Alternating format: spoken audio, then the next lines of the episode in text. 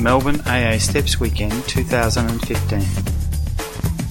This is Jenny talking about step three. Hi everyone, I'm Jenny. I'm an alcoholic and I am sober today. Thanks to um, a power greater than myself and um, Alcoholics Anonymous. And I just want to start by saying, you know, thank you, one, for the privilege of being asked to share, and thank you to the um, Heidelberg group for putting this weekend on. It is so important for me um, to, you know, be in the middle of Alcoholics Anonymous, and uh, I was I was shown from early on that, you know, um, to get you know to get into the middle, and you know, being at a weekend like this is um, is amazing to be a part of. So thank you. Uh, my sobriety date is the 20th of February 2001, a day at a time, and my home group is Glen Waverley. There is a solution, and I have a sponsor who has a sponsor. And you know, it's important for me to say that because the program's been given to me by someone who's been shown the program by someone else that eventually leads back to our founders, you know, and I'm I'm a link in that chain. I'm getting um, goosebumps now.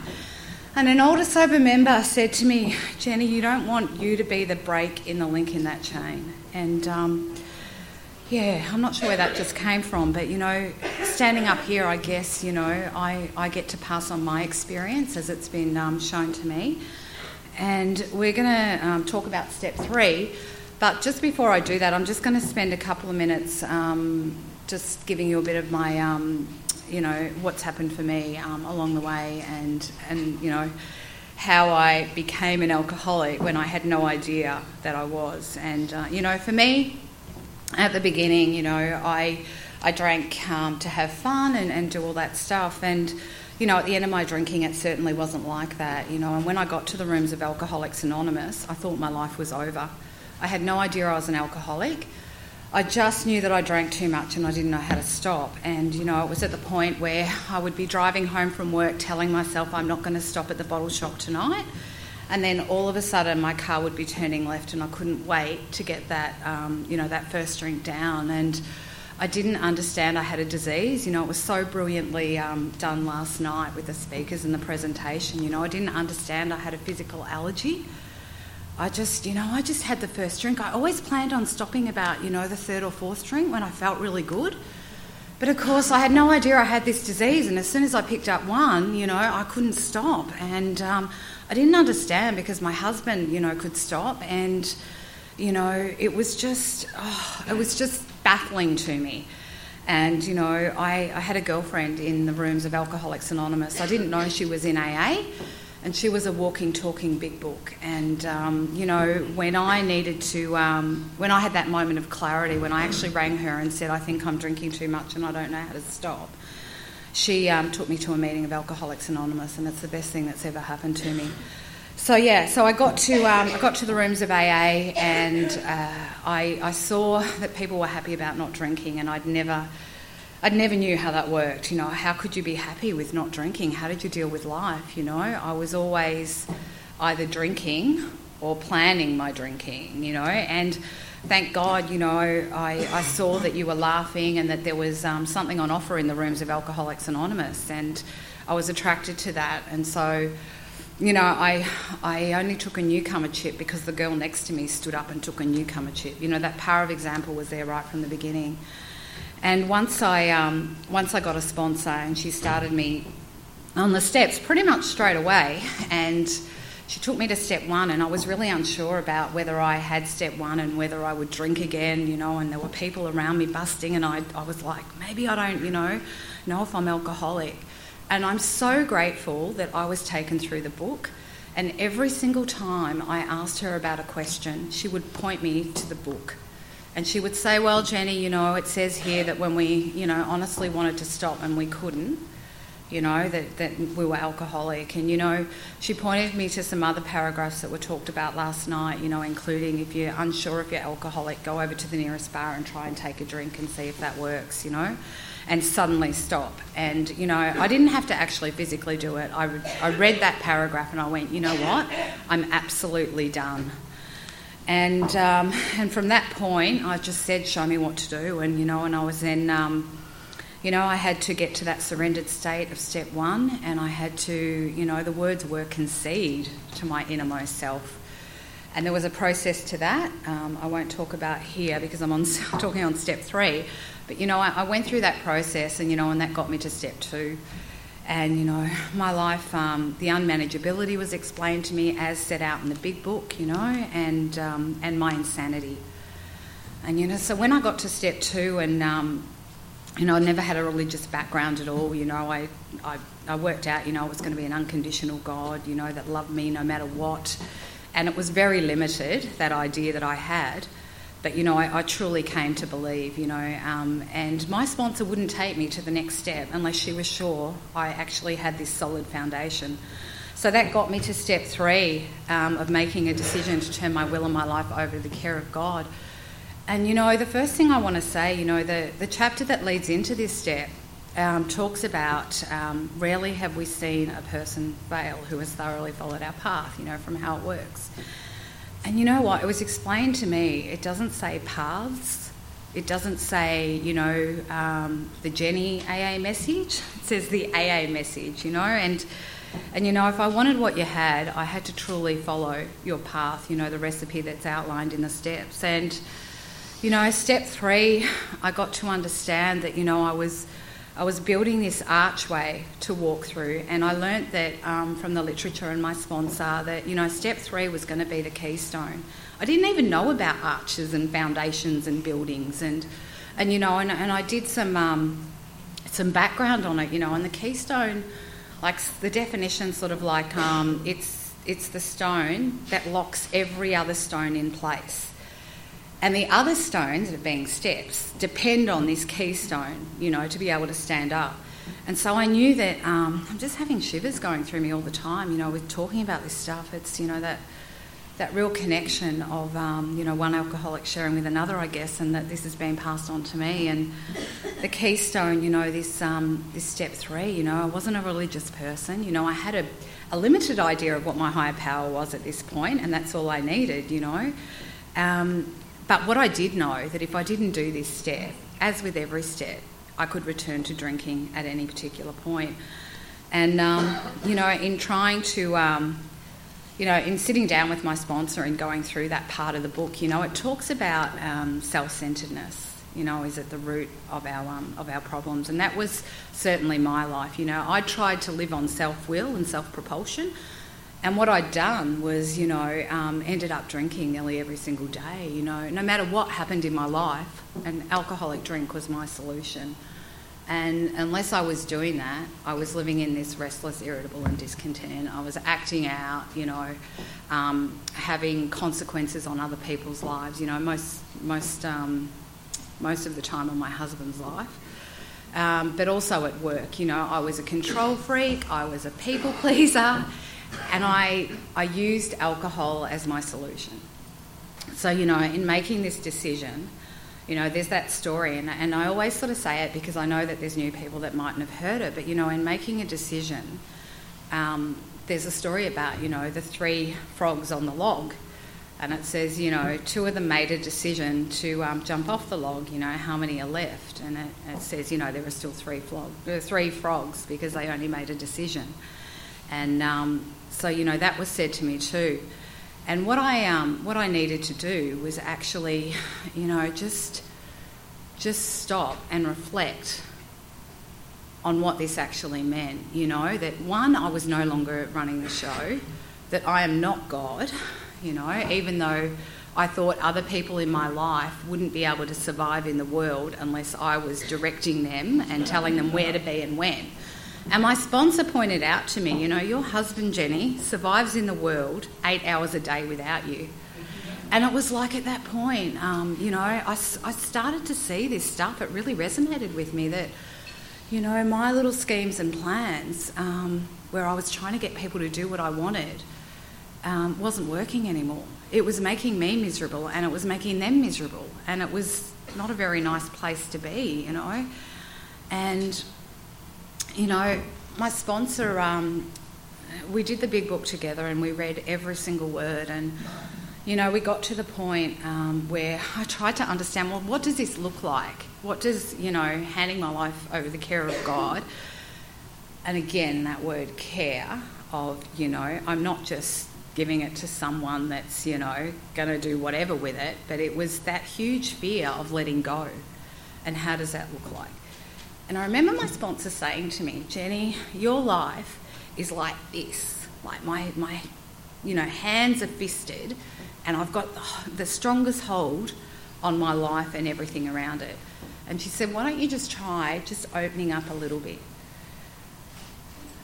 And you know, it's that thing where I really have to breathe, you know, I really have to be, make the conscious effort to actually do that. And, um, you know, I remember doing it for the first time on something, and, you know, it's like, okay, what if I let go a little bit? What if I do hand this thing over to something, you know, I don't completely understand? And you know what? The sky didn't cave in, you know, no one died, you know, and, um, and I didn't need to drink. And that is unbelievable. You know, when your solution to everything is drinking, and then all of a sudden, I had I had a virtual proof that this thing works, you know, and um, and yeah, so I guess um, you know, I've just gone blank a sec. That's all right. Um, so yeah, so this thing was starting to work in my life, you know, little bit by little bit. But I guess the thing was, as I was doing it, like trying to trying to reflect and do this step. My sponsor actually got me on my knees, you know. We were together um, and we did the third step prayer, you know, and um, she said to me, you know, the best words that can come out of your mouth, Jenny, are I don't know, you know, and that was sort of like the third step for me in a way. I don't know. God can, you know, I'll let God, you know, trust God, you know, and all that sort of stuff. And and you know, it was at that point that I actually, I don't know, something just changed. Like I really felt a little bit different. I, I felt like that the pressure was off a little bit. I still had fear in my life, no doubt. You know, that impending doom was out there like you wouldn't believe. But I started to get some simple tools that I could actually take actions on this. You know, it wasn't about um, just sitting back and, and saying a prayer and doing nothing. It was actually about action, you know, and and that could have been, you know, just um, it was about doing the next right thing, I guess, you know, and and that was like making a call or talking to someone else or doing something for someone else, you know, and it was about doing the things I don't want to do, you know, that we've heard already, and um, this morning, and I have got some dot points, but I thought, um, yeah, I'll just make sure. Oh yeah. Um, so it was about doing that stuff, you know, and it was about knowing this was the biggest thing for me that came out of step three was that knowing no matter what, it would be all right. You know, no matter what happened in my life, it would be all right. You know, job or no job, husband or no husband or relationship, you know, um, house or no house. And just going back a little bit, one of my struggles was in the beginning that, um, you know, my recovery had to be unconditional. You know, I I had to put everything before it. You know what? If the marriage was going to go, the marriage was going to go. And this was the sort of thing that when I got to step three, it was like really showing that no matter what, everything would be okay. And, um, you know, my higher power, as I said, as limited as it was, and, and in the beginning, when I first um, had a concept of a higher power, I just heard an old timer talk about he had a tram as a higher power, and at the that time we were living um, on a tram line in Hawthorn where two trams went past this pub that I used to drink at. And, you know, I thought that'll do me. I see this tram go past every single day and it doesn't go into the pub. Like, I was insane. And, um, and you know what? It worked. I'd stand on that balcony and watch this. Um, and what was that five? Yeah, thanks. And watch this tram go by, and and yeah, so and of course it's developed and, and got you know um, bigger and broader and, and you know and worked. And um, and the other thing I just wanted to say about that was yeah because going back a little bit too you know the insanity you know I had to be restored to um, sanity and it was in regards to alcohol you know and and my early experience was I didn't understand that the insane part was before I picked up the drink you know as described in the book. It's not it's not at the third drink. It's actually, you know, the insanity precedes the first drink. And, um, and you know, by making this decision to turn my will and my life over to the care of God, it was again that thing of surrender and conceding, I don't know. You know, I don't know God. And um, the one thing I do love about the third step, and with every step that there is in the book, there's promises that come with it, you know. And if you, you haven't been shown the promises with each step, go up to um, go up to someone and, and ask if they know. And, and you know, my experience has been with the third step.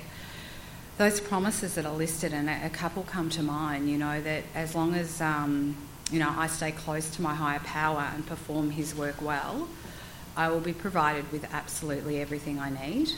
And that has been my experience. You know, along with every promise, there's a must. And the must for that is, you know, that I, I have to perform my higher powers work well, you know. And day to time, there's been a lot of stuff happen over the last, you know, 14 years, I guess. And, um, and, you know, and there's been death, and there's been health, and there's been money, and there's been whatever. But you know what? I have never been left with, you know, not being able to hand a hand, knowing how to handle a situation, you know, because the only place I can find, this was the other thing about step three for me, was the only place I can find my higher power is in the right now. You know, it's no good me thinking I've got to search for him like tomorrow or later tonight or whatever. It's, it's like right here and now. And if I'm not in that fit spiritual condition right now, then I'm gone. You know, it's it, I have to break it down to not even you know the 24 hours. You know, if um, if I'm not in fit spiritual condition now, I'm I'm in trouble. You know, and it's not when I'm um, sane I'm going to be in danger of picking up a drink. It's when I'm insane. You know, and that was drummed into me as well. You know, I, I have to remain sane, and that's you know through a spiritual awakening and. Um, I guess you know the the reason um, too of um, that's so important with step three and with every step is that if I don't do this, I'm more than likely to return to drinking. You know, and and my sponsor said to me, you know, when I'd taken step three and um, and taken that step with her, you know, I'd ring her, I'd ring her quite often, obviously, and over the coming months, you know she'd go, Well, Jenny, you've just done step three. And I'd be ringing her with a, a, problem or something that had happened at work or that I wasn't getting my way or whatever it was. And she'd say, Where's God in all this? You know, and all these little sayings that, you know, sponsors and, you know, members say to you, you know, it just right sized me, you know, completely. Where's God in all this? I'm not running the show anymore, you know. That's not what it's about, you know. I've, I've made that decision. So why am I still acting this way? You know, what, what is it I need to do?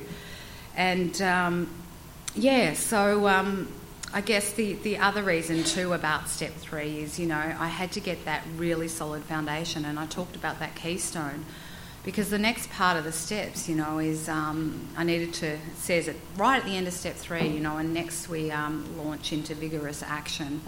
And I knew that if I didn't have step three correctly in place to the best of my ability, not perfect, but to the best of my ability, then there would be no way I'd be willing to go on with step four, you know, and, um, and know that no matter what, everything would be okay. And, you know, I'm just, um, I'm grateful that, you know, people have taken the time to um, take me through the process and continue to listen to me, um, you know, when I ring them and, and say, I'm trying to get through this, and, you know, and it's like, you know, it's just the same stuff. I do exactly the same stuff today as I did when I walked in the door. You know, it's where's God in all this? And, um, and just lastly, I've just remembered, um, you know, with step three, you know, one of, the, one of my big learnings in that control stuff and trying to control everything, you know, other people did was the saying about um, what's God's business what's my business and what's other people's business. And, you know, I could, um, thanks, um, I could, um, you know, I could just make things so messy in other people's lives and in my life. And, and, you know, particularly, you know, it was said to me early on find yourself in the book. Well, I found myself in the book at step three where it says, you know, and, and then the director gets even more gracious, you know, in trying to get their way, you know, and, and the people pleasing and the wrong motives and, you know, and all that stuff about, you know, I have to, um, I had to come to realise many times that good intentions hurt people. You know, that I'd think that I was doing the best thing by my husband or whatever, or work, or, you know, and um, it came, it all came back to bite me. You know, by the time I um, had worked through the rest of um, the next few steps and I got to step nine, you know, I had to sit down in front of my boss at the time and apologise for how controlling I'd been. You know, I'd worked with him for five years at the end of my drinking and um, I had been so controlling.